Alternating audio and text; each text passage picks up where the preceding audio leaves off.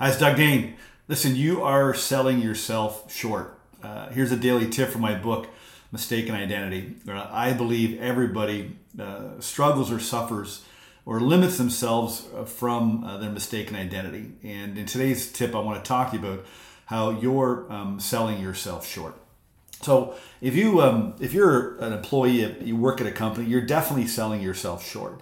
Uh, you could be selling your time for much more than what you feel that you are worth. So your mistaken identity uh, assesses your self worth um, both in your life, uh, in your career, at your company. And so definitely, I know you're worth a lot more, and I think you know that too. And so you could be uh, earning more uh, in a better position within your company. Uh, you could be creating opportunities within your company where you could earn more and do better. Or, of course, um, there's better opportunities outside of your company in the marketplace where you could be selling uh, your time, your gifts, your talents, your experience, your wisdom for uh, a heck of a lot more.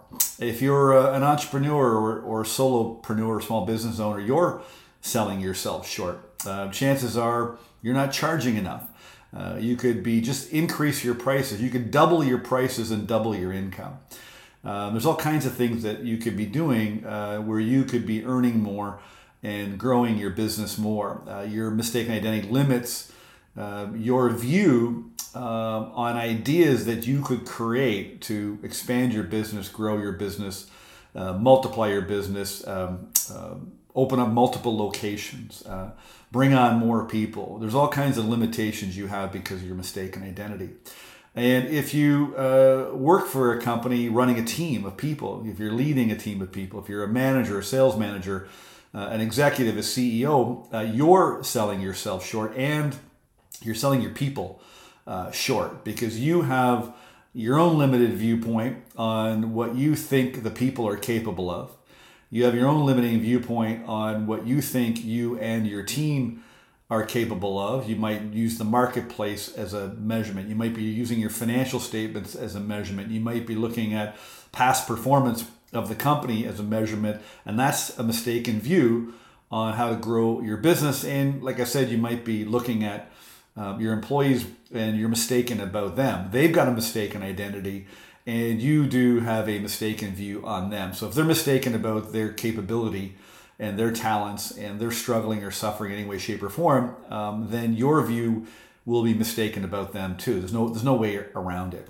So I'm running a workshop on uh, Friday, this Friday, 10 a.m. Eastern Standard Time, and the idea is. Uh, uh, teaching people an unconventional path to success in their career. And what I mean by unconventional is um, the way that I've discovered how to really set yourself free.